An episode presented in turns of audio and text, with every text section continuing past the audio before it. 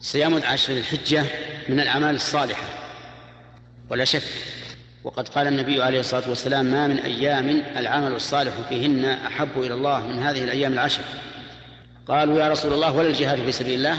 قال: ولا الجهاد في سبيل الله إلا رجل خرج بنفسه وماله فلم يرجع من ذلك بشيء. فيكون الصيام داخلا في عموم هذا الحديث، على أنه ورد حديث في السنن حسنه بعضهم أن الرسول عليه الصلاة والسلام كان يصوم هذه العشر، يعني ما عدا يوم العيد. وقد أخذ بهذا الإمام أحمد بن حنبل رحمه الله، وهو الصحيح أن صيامها سنة